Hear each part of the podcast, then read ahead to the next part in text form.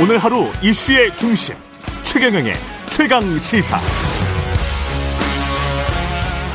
네, 방금 전 홍현익 국립외교원장과 전화 통화 해봤는데요. 문재인 아, 전 대통령과 조 바이든 미국 대통령도 어, 약 10분간 아, 전화 전화 통화를 했었습니다. 예, 방한 중인 미국 대통령이 한국의 전임 대통령에 전화를 한게 전례가 없는 일이라고 하는데 문재인 청와대 첫 국정상황실장을 지낸 더불어민주당 윤건영 의원 연결돼 있습니다. 안녕하세요. 네, 안녕하세요. 구로울의 윤건영입니다. 예. 지금 뭐 전화 통화를 미국 측이 제안한 겁니까?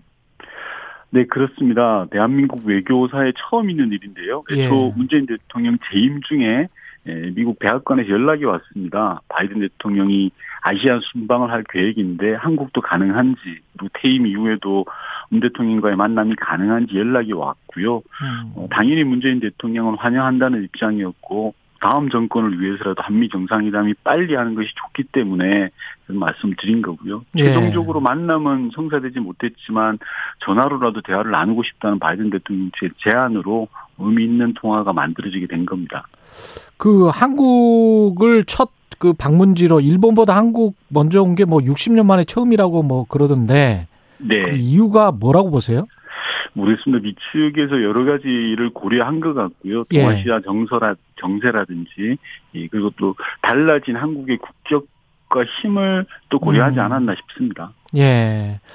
그 바이든 대통령 근데 전 대통령인데 왜 문재인 대통령과 소통을 원했던 걸까요? 바이든 대통령의 속 마음은 모르겠지만 기본적으로 두 분의 신뢰가 바탕이 된 것 아닐까 싶습니다. 임기가 끝난 대통령과 만나고 싶다든지 음. 전화한다는 것은 한마디로 믿을 수 있는 사람이라는 거 아니겠습니까? 즉 문재인 대통령 외교에 대한 신뢰가 그만큼 깊다는 것을 의미를 하고요. 이번 통화에서 바이든 대통령이 문재인 대통령에게 좋은 친구라는 표현을 쓴 것을 보더라도 저는 알 수 있다고 봅니다. 예. 아, 결국 문재인 정부의 대미 외교가 성공적이었다는 것을 확인하는 것으로 생각합니다. 그 윤석열 대통령과도 어떤 개인적으로 친해지는 어떤 기회, 뭐 특히 네. 바이든 대통령의 외교 스타일이 그 정상들하고 이렇게 스킨십이랄지 개인적으로 친해지면서 본인 그 나라의 어떤 현안을 해결하는 그런 스타일이잖아요. 네네. 예, 그런 것들이 좀 많이 작용을 했을까요? 어, 그럴 수 있습니다. 네. 어, 국가적으로 놓고 보면 지난 1년 전에 있었던 바이든 문재인 한미 정상회담 때 70년 혁명이 있던 한미 동맹이 경제 동맹으로 확장되고 업그레이드 돼 있었던 적이 있거든요. 그런 네. 부분에 대한 좋은 경험들이 바이든 대통령에게 작동한 것도 있을 것 같고요. 또 음. 문재인 대통령 개인적 매력도 크게 작용하지 않았나 싶습니다. 이게 지금 원래는 그 방한 직전에 직접 회동을 추진했던 걸로 한국 언론에 보도가 됐었는데 그걸 이제 미국 기자가 물어보니까 그거 아니다. 제이크 설리반이 그렇게 이야기를 네네. 했었잖아요. 이게 네. 뭐 입장이 바뀐 겁니까? 아니면 원래부터 없었던 겁니까? 입장이 바뀐 겁니다. 다만 아, 예. 어, 애초에는 대면 접촉 만나자고 미측에서 연락이 와서 그렇게 하자라고 했던 아, 건데요. 예. 바뀌었던 부분 왜 바뀌었는지에 대해서는 저희가 알 수 있는 상황은 아니고요. 예. 여러 뭐 사정이 있었을 걸로 짐작은 합니다만 정보가 제한적이라 말씀드리기 좀 어려운 것 같습니다. 그리고 이제 제이크 설레반이 뭐 대북 특사 논의가 한국에서는 있는데 거기에 관해서는 어떻게 생각하냐고 물어보니까 자신은 잘 알지 못한다 그 문제에 관해서는 이렇게 대답을 했더라고요. 이번 통화는 국가 지도라 지도자로서의 초당적 대화였습니다. 예. 민감한 정치적 소재나 외교적 사안을 이야기할 계제가 아니고요. 음. 우선 바이든 대통령은 한미 동맹을 강화했던 문재인 정부 5년의 노력에 대해서 감사함을 표시했고 예. 문재인 대통령은 앞서 말씀드린 것처럼 아시아 첫 순방지로 한국을 방문해 주신 거에 대한 고마움을 전한 그런 정도입니다. 아 그렇군요. 지금 저 그 문재인 대통령 때도 그랬지만 윤석열 네. 대통령 때 그 미국이 굉장히 좀 중국을 압박하는 모양새가 더 심해졌잖아요. 네네. 그러면서 이제 우리 정부가 굉장히 좀 곤혹스러울 것 같은데 네. 일단 양국은 동맹을 글로벌 포괄적 전략 동맹으로 발전시키겠다 이렇게 했단 말이죠. 네네. 이게 뭐라고 보세요? 글로벌 포괄적 전략 동맹이 의미하는 게?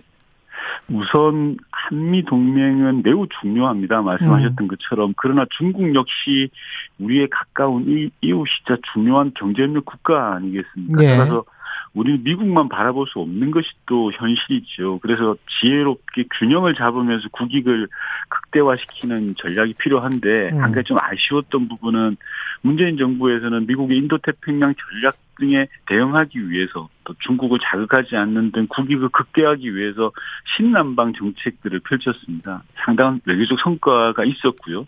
이런 부분들이 사라지면서 좀 대단히 아쉽다라는 부분을 좀 말씀드리고 싶습니다.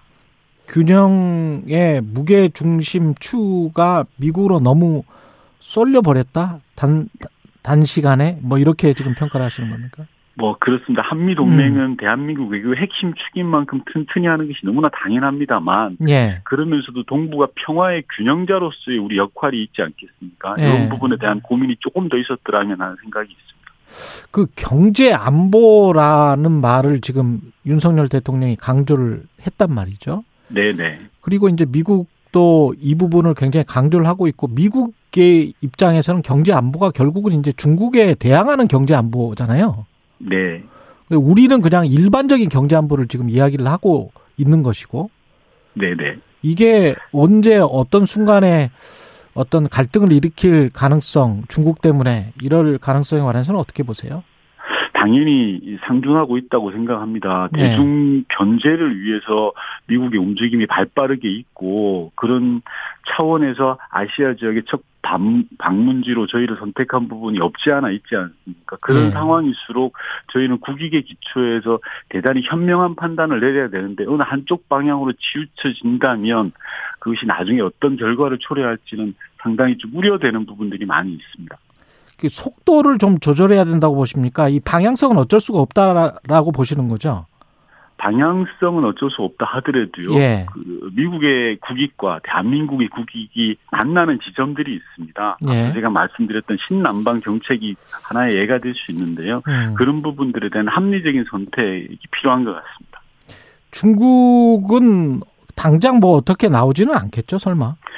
뭐 그러지는 않을 텐데 유심히 예. 좀 지켜볼 것 같습니다. 다만 이번 이 회담에서 좀 걱정스러웠던 부분이 이 군사협력 부분입니다. 이 부분도 중국과도 연관이 돼 있는데요. 안보에 음. 있어서는 틈을 보일 수 없고 강한 자주국방이 필요한 건 당연한 사실입니다만 전술핵 배치라든지 이런 부분들이 불필요한 긴장을 고조시킬 수 있습니다. 특히 연합훈련 확대 부분은 한미일 연합훈련과 자위대 파견으로 이어질 우리가 있거든요. 대통령실은 아니다라고 선을 그었지만 음. 한반도와 그 주변으로 연합훈련 규모가 확대된다면 결국 자위대까지 포괄하는 의도가 아닌가 싶고요. 이 부분에 대해서는 중국도 굉장히 민감하게 보고 있는 사안입니다. 더욱이 미국의 전략 무기라든지 B-52 폭격기 등을 배치하는 것은 절대 공짜가 아닙니다. 음. 국민이 낸 세금이 어느 형식으로도 들어가는 부분이거든요. 예. 결국 저희가 돈은 돈대로 쓰고 긴장 상황까지 겪어야 되는 그런 상황이 올지도 모른다라는 거고요. 저희가 힘 자랑만 해가지고 되는 것도 아니지 않습니까? 예. 그래서 자주 국방을 바탕으로 한 평화 전략도 필요하다 저는 그렇게 생각합니다.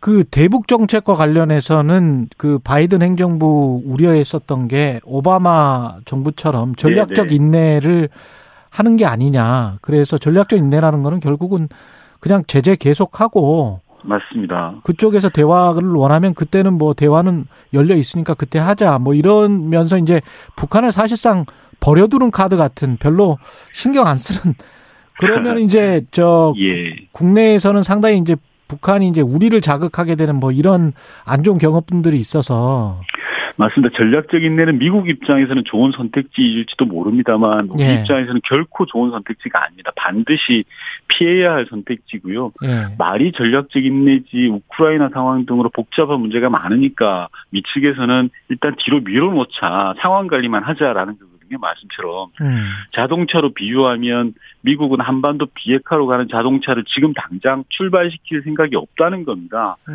반면에 우리는 하루라도 빨리 차 시동을 켜고 달리 달, 달려야 되는 거지 않습니까? 매우 답답한 전략인데요. 네. 그래서 문재인 정부는 바이든 정부가 출범했을 때 가장 신경 썼던 부분이 바로 그 부분입니다. 그런데 이번 한미 정상회담에서 윤석열 정부가 그 부분에 대한 고민이 전혀 없는 것 같아서 걱정입니다. 바이든 대통령을 적극적으로 설득을 했어야 되는데 네. 그런 노력을 보이지 않았던 것 같고요. 바이든 대통령은 입장에서는 속으로 얼씨구나 좋다라고 했을 걸로 보여집니다. 돌파구 같은 걸 혹시 대화에서의 돌파구 같은 걸 마련할 수 없을까요? 북한이 백신이나 이런 것도 계속 지금 고부를 하고 있어서 그런 돌파구를 마련하는 것도 필요한데 예. 아쉬웠던 대북 문제 중에 아쉬웠던 시험 중에 하나가 판문점 선언과 싱가폴 북미 합의에 대한 언급이 빠진 부분입니다. 음. 한반도 평화로 가는 과정을 예를 들어서 100m 달리기라고 가정을 해보겠습니다. 판문점 선언이나 북미 싱가폴 합의는 이미 3, 40m 좀 나간 거거든요. 예. 전임 정부가 열심히 해서 30m 앞까지 달려갔는데 다시 출발선으로 뒤돌아가서 뛰겠다는 것은 어리석은 짓이라고 생각합니다. 실용적 선택이 아니라 예. 전임 정부의 성과니 애써 외면하는 것과 같은 거라고 생각해요. 예. 국정 운영 중에서 외교 안보 특히 남북 관계는 저는 일종의 이어달리기라고 생각을 하는데요. 예. 이어달리기가 되어야지 조금씩 앞으로 나갈 수 있는데 음. 그 부분이 좀 취하겠다라는 거고요. 그래서 1년 전에 바이든 대통령과의 한미 정상회담에서 어, 문재인 대통령은 싱가포르 북미 공동선언 개성을 공식화하기 위해서 노력을 했던 거거든요. 그래서 예. 윤석열 정부도 정말 국익을 생각한다면 전임 정부 성과라고 해서 내팽개칠 게 아니라 좀 소중히 봤으면 하는 그런 아쉬움이 있습니다. 혹시 저 문재인 전 대통령이 네. 바이든 대통령과의 통화에서 네. 이런저런 지금 말씀하신 내용 같은 걸 좀 이야기를 했나요? 어떻습니까? 앞서 말씀드렸던 것처럼 네. 이번 통화는 국가 지도자로서의 초당적 대화였고요. 저는 예. 개인적으로 앞으로 이런 의미 있는 사례가 지속되었으면 하는 바람이 있습니다. 솔직히 미국 대통령이 전직 국가 원수를 만나고 전화하는 모습은 유럽 선진국에서나 있었던 모습 아니겠습니까? 그렇죠. 먼 나라 이야기가 지금 대한민국에서 발생한 건데요. 다음 음. 정부에서도 이런 선례가 좀 되었으면 좋겠고 한 가지 좀 말씀드리고 싶은 건 여당 대표인 이준석 대표가 대통령이 바뀌니까 국격이 달라졌다 이렇게 또 한미 정상회담을 평가하시던데 예. 정말 사실관계조차 모르는 외교의 ABC도 모르는 좀 무식한 말씀이라는 말씀 드리고 싶고요. 어떤 의미에서? 생, 예.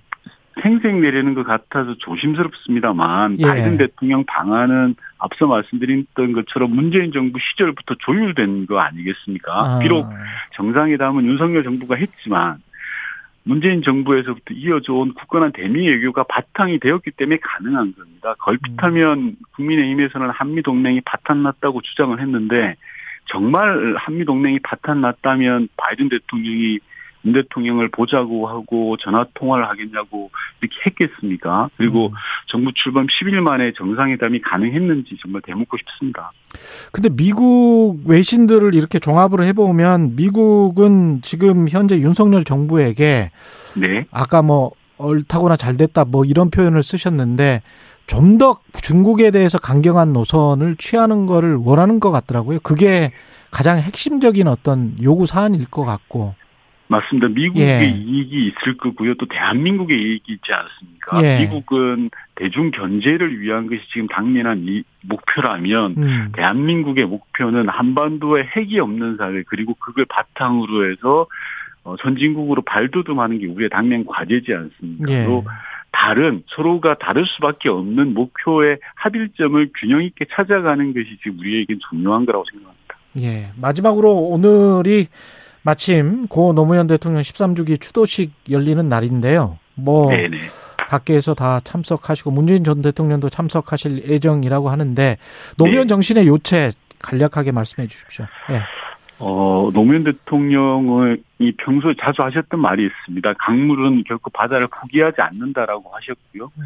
어려운 상황이 닥쳐도 결국 구부입이 흘러 바다로 간다라는 말씀을 하셨습니다. 요즘 대단히 어려운 시기입니다만 어, 결국 역사는 정의롭게 흐른다라는 말씀을 좀 드리고 싶고 앞서 한 가지만 좀 말씀드리면 예. 어, 문재인 대통령이 좀 조용히 사시겠다고 선친 묘역이 있는 양산에 내려갔지 않습니까? 예. 그래서 일부 언론에 보도가 됐습니다만 뭐 국민 교육헌장을 틀고 집회를 계속하고 있는데요. 그게 주말에도 계속되고 있습니다.